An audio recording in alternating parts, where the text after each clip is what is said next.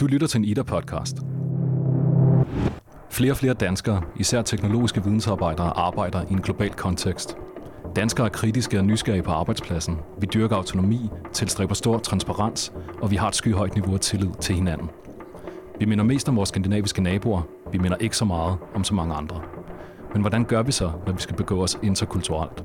I løbet af den næste halve time skal det handle om global employability, kulturforståelse og det, der sker, når dansk og kinesisk kultur og arbejdskultur møder hinanden. Ida Podcast er produceret i et samarbejde mellem Ingeniørforeningen Ida og Brain Gang Group. Tobias Anka Jeppesen har produceret. Mit navn er Mathias Seidler.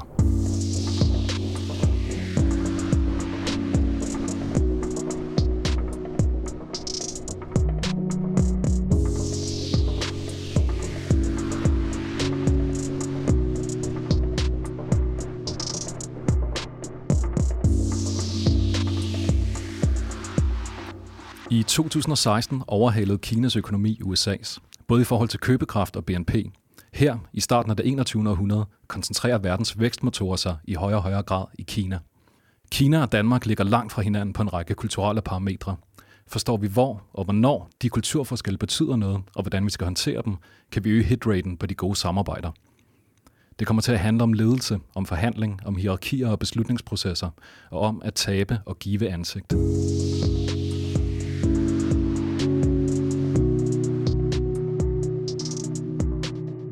Julie Malbæk er Head of Marketing and Business Development i Novozymes for deres Asia Pacific og EMEA-region, det vil sige Europa, Mellemøsten og Afrika. Hun har været udstationeret i ni år og bor nu i Malaysia. Hun boede i Kina i tre år, og her kan du selv høre, hvad hun lavede der.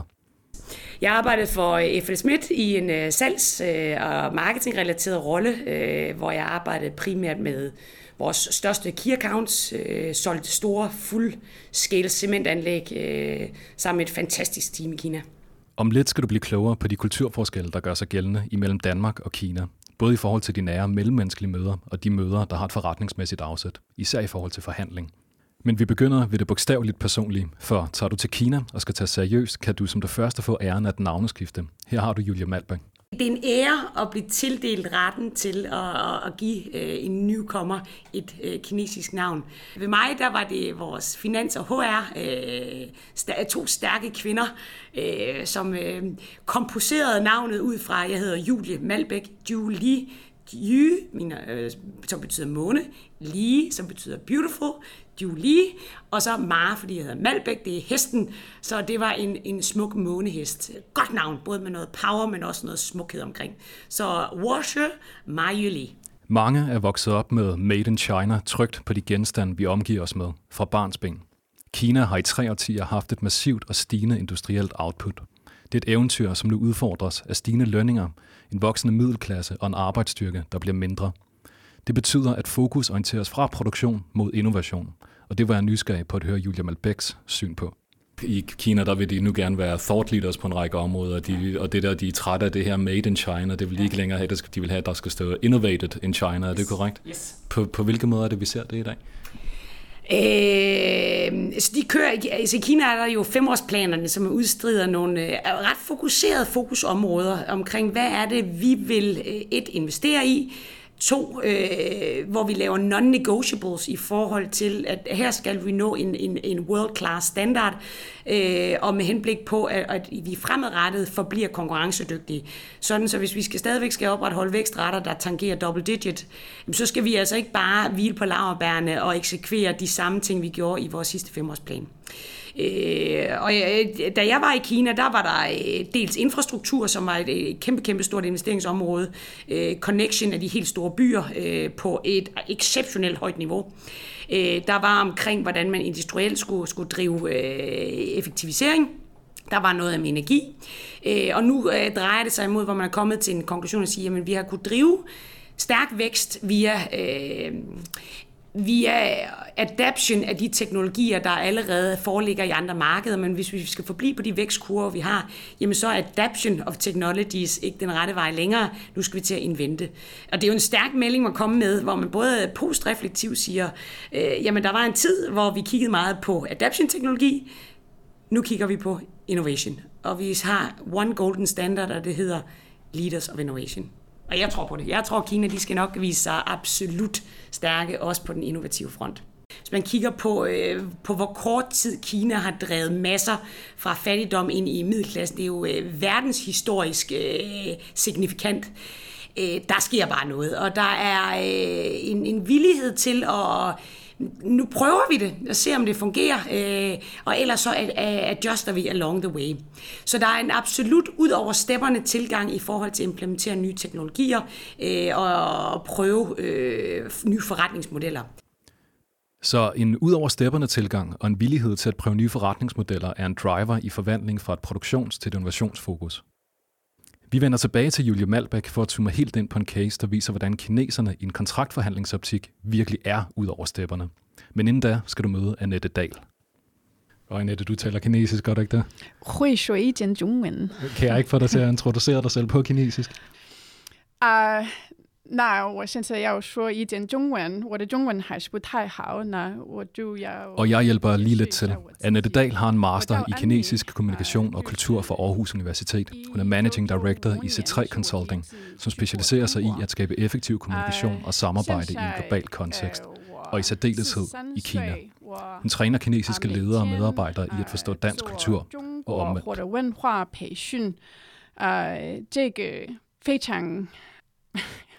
Interesting. mit, mit kinesisk er så skrækkeligt. Både Julia Malbæk og Annette Dals indsigter tager afsæt i erfaringer fra danske headquarters med globale setups og internationale perspektiver, hvor udenlandske medarbejdere kommer ind i virksomheden, og danske medarbejdere rejser ud til forskellige lokale sites, kunder og partnere. Du har beskæftiget dig med Kina i 20 år. 22. 22 år. år. Ja. Hvornår er du så sidst blevet overrasket over et eller andet?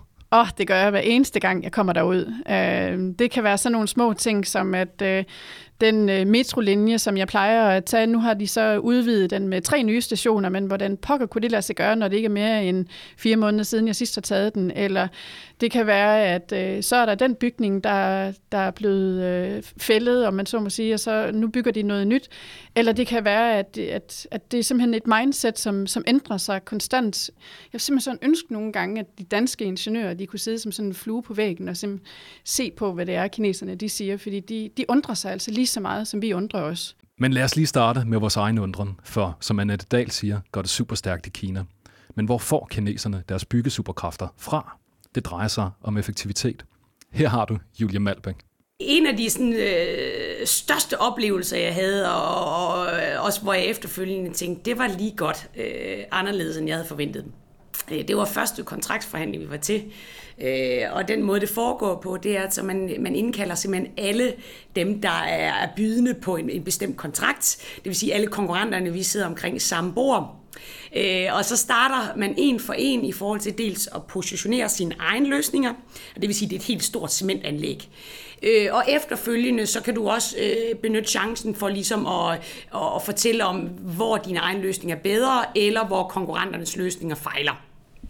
Så, så, så det er en skab, du skal eddermame ikke sove i timen, når du sidder i dels i din positionering og din øh, pointing to the others øh, øh, i forhold til panelet. Og det er jo, når jeg sidder sådan efterfølgende og tænker, det er jo vanvittigt skarpt, at man får hele konkurrentskaren siddende omkring samme bord og egentlig drive total assessment omkring de forskellige pros and cons i den teknologi, man, man nu har i udbud. Øh, så på en time eller to, jamen så får du en fuldstændig, hvis du sidder i et panel af køber, så får du en total kortlægning af, hvad er øh, value proposition, hvad er upsides and downsides ved de forskellige løsninger på teknisk niveau. Så efterfølgende så går man så ind i en mere kommercielle del, øh, øh, og der har man så et tilbud med sig under armen, der selvfølgelig beskriver, hvad, hvad, hvad, hvad dækker tilbuddet over, og så med en givet pris på. Og der, øh, der går du så op foran øh, panelet af købere, øh, der sidder, og det, altså det store kæmpe cementanlæg, vi har i udbud her, det er ikke sådan, at man sidder og byder på en pose slik. Altså det er et kæmpe øh, projektsalg. Øh, salg. Så går man op og lægger den her pakke af papir, som er tilbudt, som måske er, det ved jeg ikke, 10 cm eller 20 cm højt øh, tilbud, og hvor der så på sidste side er en pris, og der, der er en øh, opbygning selvfølgelig, man skal følge, så man relativt kan lave en, en hurtig komparativ øh, model. Og det, der så sker, det er, at, at, at det bliver beamet op efterfølgende af køber, og siger, nu skal I se her, øh, alle konkurrenter, det her, det er den forskellige artede prissætning, I har givet. Det her, det er omtrent det scope, den vægt af det cementanlæg, det vil sige, hvor meget stål har I egentlig budt ind med. Er der nogle ting, der ikke er alignet? Og så kan I få lov til at gå en tur og komme tilbage og retænke jeres pris og se, om I vil komme med en ny pris. det er jo fantastisk skarpt. Så et har man fået fuldstændig klarhed omkring, hvad er den tekniske øh, ups and downs, både for dit eget tilbud og konkurrenternes.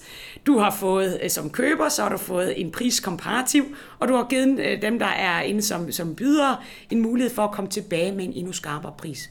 Så tidsmæssigt, hvis vi går tilbage til det der fast pace, så i løbet af en formiddag, så kan du få en complete assessment og en second round of negotiation, uden du gør noget som helst. Du sætter simpelthen bare alle konkurrenterne i spil over for hinanden. Og så kommer man jo alle sammen tilbage med en ny pris, der som minimum møder den laveste pris. Og den, der havde den laveste pris, ved godt, at han skal formentlig også gå lidt længere ned, fordi de andre har nok underbudt ham en smule. Så det er jo en fantastisk måde at drive øh, relativt hurtig assessment, og hvor du i den grad putter øh, head-to-head på, øh, på din tilbudsgivning. Så øh, det er tof. Og det er noget, du har prøvet flere gange. Det, her, det er noget, der gør sig gældende generelt i Kina. Jeg kan ikke sige, om det generelt gør sig gældende i Kina. Jeg har i hvert fald oplevet det øh, skille gange. Så det er, det er jo selvfølgelig, øh, jeg tror, jeg vil, øh, i europæisk kan se, nok sige, det er ufin kultur, men den er edderfis med effektiv.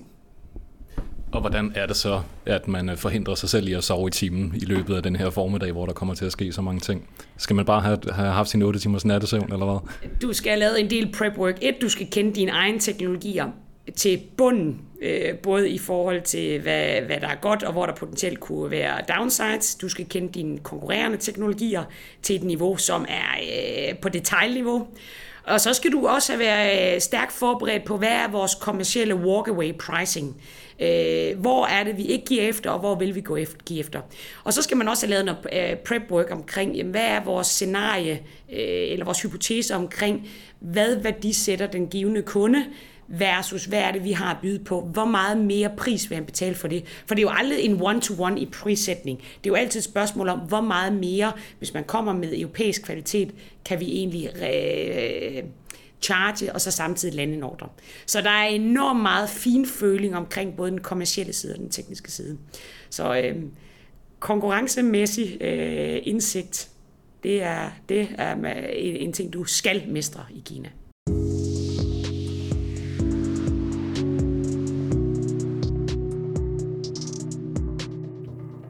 Skal vi recappe? Til kontraktforhandling med kinesiske købere kan man i løbet af en formiddag opnå et komplet assessment og en second round of negotiation, en total kortlægning af konkurrerende løsninger, forklarhed omkring de tekniske ups and downs og et priskomparativ. Det indebærer, at de tidshorisonter, kinesere og danskere opererer med, er vidt forskellige. Vi vender tilbage til Annette Dahl, som har oplevet kinesisk frustration over udviklingsplaner, der forløber sig over 18 måneder. I kinesisk mentalitet ved man ikke, hvordan verden ser ud om et år. For slet ikke at tale om, hvordan hverdagen ser ud i morgen. På den ene side, der er nogle slow-paced societies, og der er nogle fast-paced societies. Øh, så øh, får vi meget hurtigt indblik i, at Danmark, vi, vi vil egentlig gerne være fast-paced, men det er vi faktisk ikke helt. Vi er over i denne her slow-paced society-gruppe, og Kina er over i en fast-paced society. Og det betyder, at de... Øh, de har simpelthen en anden tilgang til øh, tid. Øh, tiden for dem, det er noget, der kommer igen. Tiden er noget, der sker lige nu og her, og det er den jo sådan set også for os. Men, øh, men, men de har simpelthen et andet koncept i forhold til det. Øh, det, det kan nogle gange være svært for dem at, at, at håndtere de her lange planer. Jeg sad med en, øh, en HR-leder ved en dansk virksomhed i Beijing, Øh, og han var, altså han havde rynker i panden når han skulle samarbejde med headquarter i Danmark, fordi de har de her meget lange planer, og jeg sagde, ja, men vi, vi kan godt lide det, og det er slet ikke utænkeligt, at vi, at vi har en udviklingsplan i Danmark, som er 18 måneder lang. Øh, selvfølgelig så med deliverables og milestones undervejs, men, men, men det, det er det der lange blik, øh, som vi skal levere på. Og så siger han, yes, our Chinese, we will say yes to anything that's, that's more than, than uh, 12 months. Altså, så det der med det der lange perspektiv, vi ved jo ikke, hvordan verden ser ud om et år. Så siger han, it's much better if it's just 18 weeks. Eller, og, og så lidt, lidt senere, så siger han, no, no, no, can we make it 18 days? Altså, så hele det her med, at øh, produktions, altså øh, udvikling og, og deres måde at gøre tingene på, det ændrer sig på et splitsekund i Kina. Så i dag træffer de en beslutning, men de har ingen anelse om, hvordan hverdagen ser ud i morgen. Fra 18 måneder til 18 uger til 18 dage. Kineserne laver planer, men giver plads til at prioritere imellem dem, hvis der sker ændringer i forretningslandskabet. Men hvordan navigerer man i det? Kina er virkelig mulighedernes land. Det er simpelthen et af de mest opportunistiske samfund, jeg nogensinde har været i, og kineserne elsker det. Så hvis de skal booke kalenderen, jamen så gør de det. Men de har ikke kun én kalender, de, de booker i. De booker måske tre forskellige møder på den samme tidspunkt. Og det synes vi jo er vildt mærkeligt. Hvordan kan du gøre det? Fordi du, du ved jo, du er optaget. Men når de så nærmer sig tiden, så prioriterer de, okay, hvad er egentlig mest vigtigt lige nu? Øh, når ham der, han, han har mistet, eller han har flyttet over til det, eller øh, vi har faktisk nogle stakeholders derovre, så er det bedre, at jeg møder ham der, eller når dem der, ej, de er altså ikke rigtig interessant nu. Øh, og det her møder vi for eksempel ret tit, når vi arbejder i projekter med øh, lokale myndigheder, øh, som, som meget ofte, øh, altså de er vigtige personer, og og, og de, øh, de er bare travle. Så derfor så, øh, så, så, så kan man sagtens øh, sende en hel delegation af meget vigtige forretningsfolk øh, til Kina og tænke, jamen de skal møde det og det og det øh, øh, selskab, og de er de vigtige personer. Og så er de der ikke, men har sendt en eller anden assistent i, i, i stedet for. Og det er simpelthen fordi, at de, de super optimerer deres tid.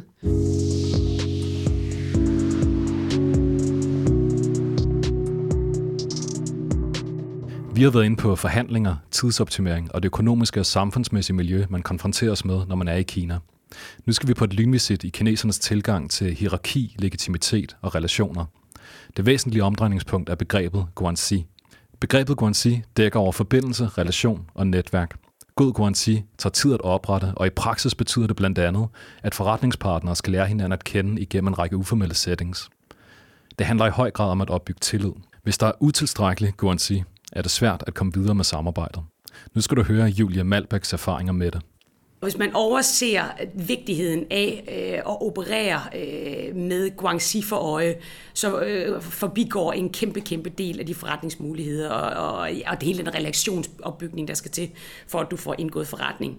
Øh, så i langt højere grad, end at hvis man kigger på, øh, på, på Danmark, hvor der er jo, hvor, man, hvor, man, hvor målet i sig selv, ikke, at man søger den optimale løsning, øh, som giver forretningsmæssigt mest mening. I Kina er Guangxi i langt højere grad en vigtig del af det, det vil sige, du, de stakeholders, der sidder omkring bordet, øh, du, skal få, øh, du skal få folk til at shine, øh, de folk, der primært sådan underlying kan drive din agenda.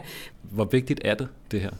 Jeg vil næsten gå så vidt at sige, at, at, at hvis du ikke formår Guangxi-relationer, hvis du kommer til at træde på folk, øh, jamen så er det en irreversibel øh, handling. Og det vil sige, at du har lukket simpelthen døre. Så det er ufattelig vigtigt, at man et sørger for, at, at de rigtige folk bliver øh, adresseret øh, i rette henseende og med, med, jeg vil ikke sige komplimenter, men i hvert fald med noget, med noget fuld respekt omkring deres kunden, gøren og laden. Øh, og det er ufattelig vigtigt, at man sørger for, at kommunikationsflow i den hierarkiske øh, henseende øh, bliver øh, accepteret og respekteret. Og hvordan er det så, du gør det? 1, 2, 3, er det kompliment? Skal man drikke sig fuld? Hvordan, hvordan gør man det? Jeg tror, det er en, en kombination. Altså det, det er opbygning af en, en, en tillid, som går på, at man både har et, øh, selvfølgelig noget forretningsmæssigt øh, Øh, substans. Du skal, du skal selvfølgelig vide, hvad du snakker om.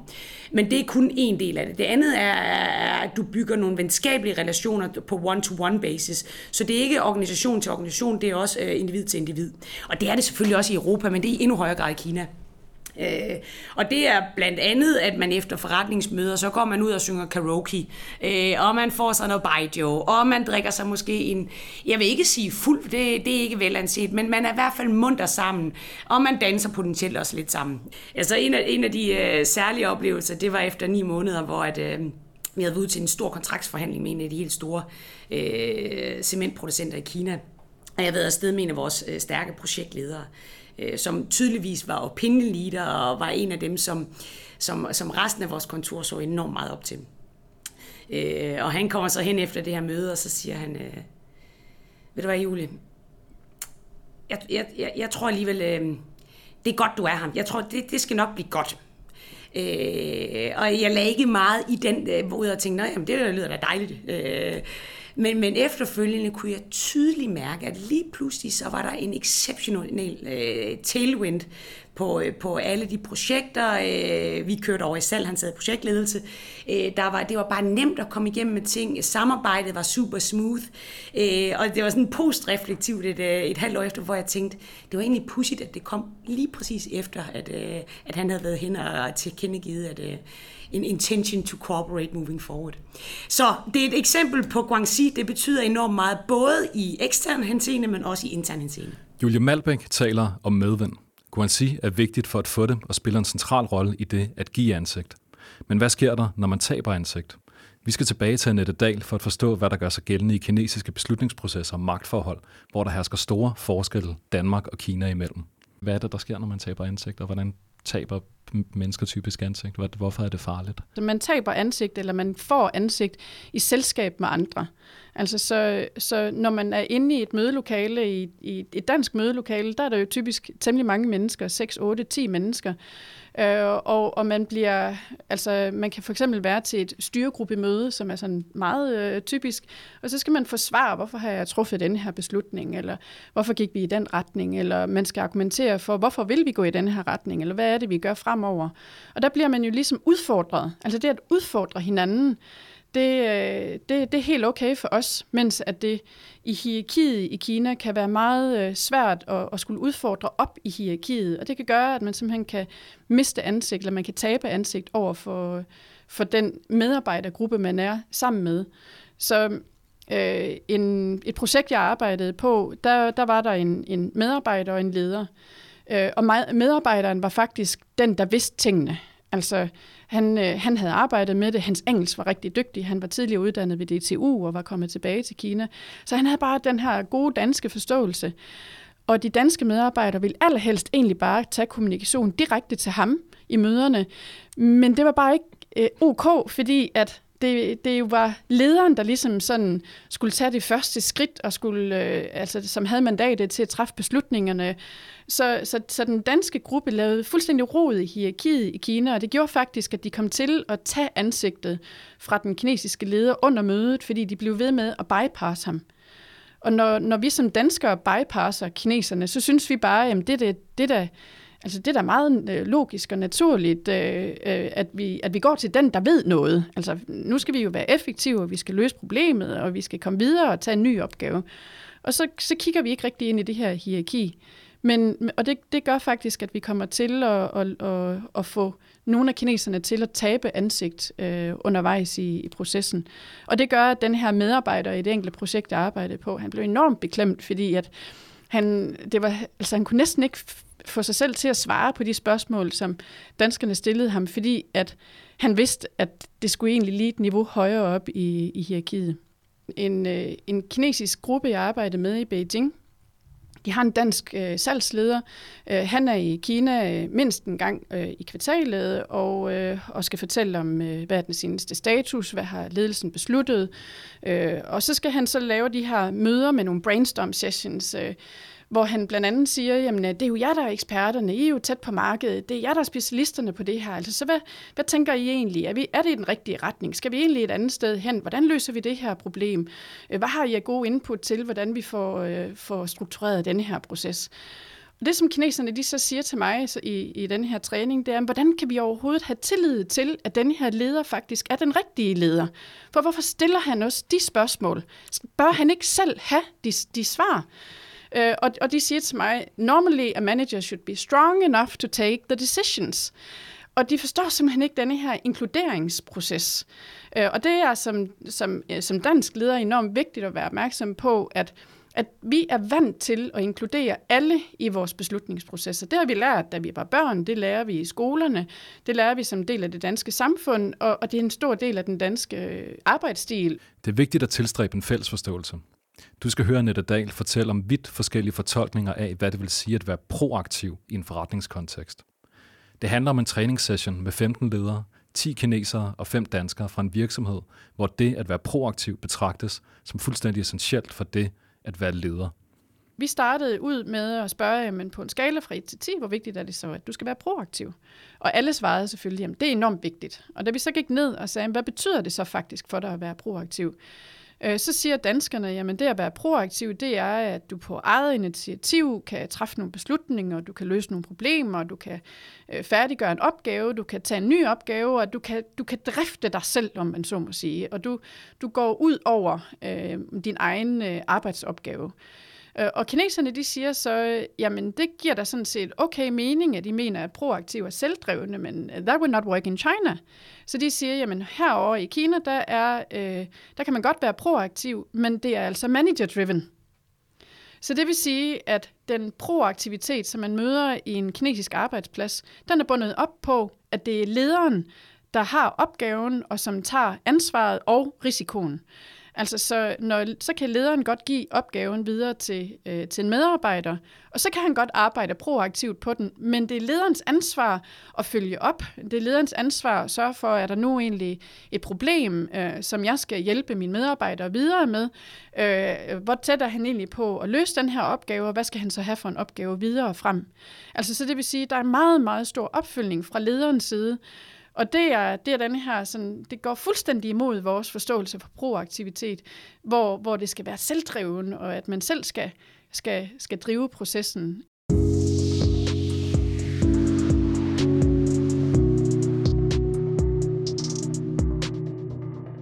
Vi er lige ved at være færdige. Julia Malbæk får det sidste ord. Hvis nu, at øh, du kunne ringe til øh, den Julie, der, som der træder, der træder ud i, i lufthavnen på sin første dag i Kina, og du skal give dig selv nogle gode råd til, hvordan du skal til at håndtere alle de her forskellige kulturmøder, forretningsmøder og samarbejder, som du kommer til at gå i gang med. Ja. Hvad vil du så sige til dig selv? Øh, jeg tror faktisk, øh, øh, jeg vil sige til mig selv, at det at være, øh, være i Kina kræver, at du lærer at tale kinesisk. Øh, jeg vil sige, da jeg flyttede dertil, havde jeg ikke som sådan intentioner om, at jeg skulle øh, tage et steep climb på at lære kinesisk, øh, hverken talt eller skrevet sprog.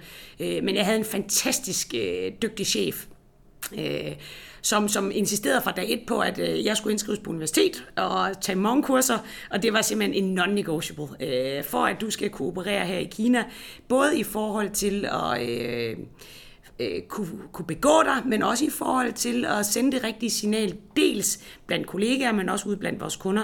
Det, at du kan tale et fornuftigt kinesisk, det høster du simpelthen bare øh, brownie points på. Tak til Julie Malbæk og Annette Dahl for deres medvirken. Du har fået indsigt i ledelse på tværs af kultur, i global employability, i kulturforståelse og i det, der sker, når dansk og kinesisk kultur og arbejdskultur møder hinanden. I de show notes, der følger med podcasten, finder du links til flere af de emner, vi har taget op. Ida Podcast er skabt i et samarbejde mellem Ingeniørforeningen Ida og Brain Gang Group. Svend Timo Borg er lyddesigner, Tobias Anker Jeppesen er produceret, og mit navn er Mathias Seidler.